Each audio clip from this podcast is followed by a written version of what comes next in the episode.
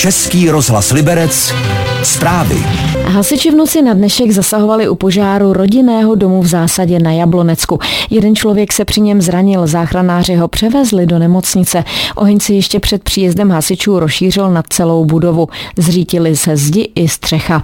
Požár se podařilo zlikvidovat po 8 hodině ráno.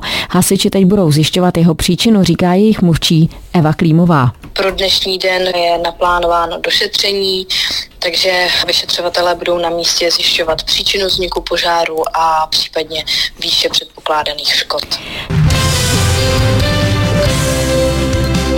Český rozhlas Liberec, rádio vašeho kraje.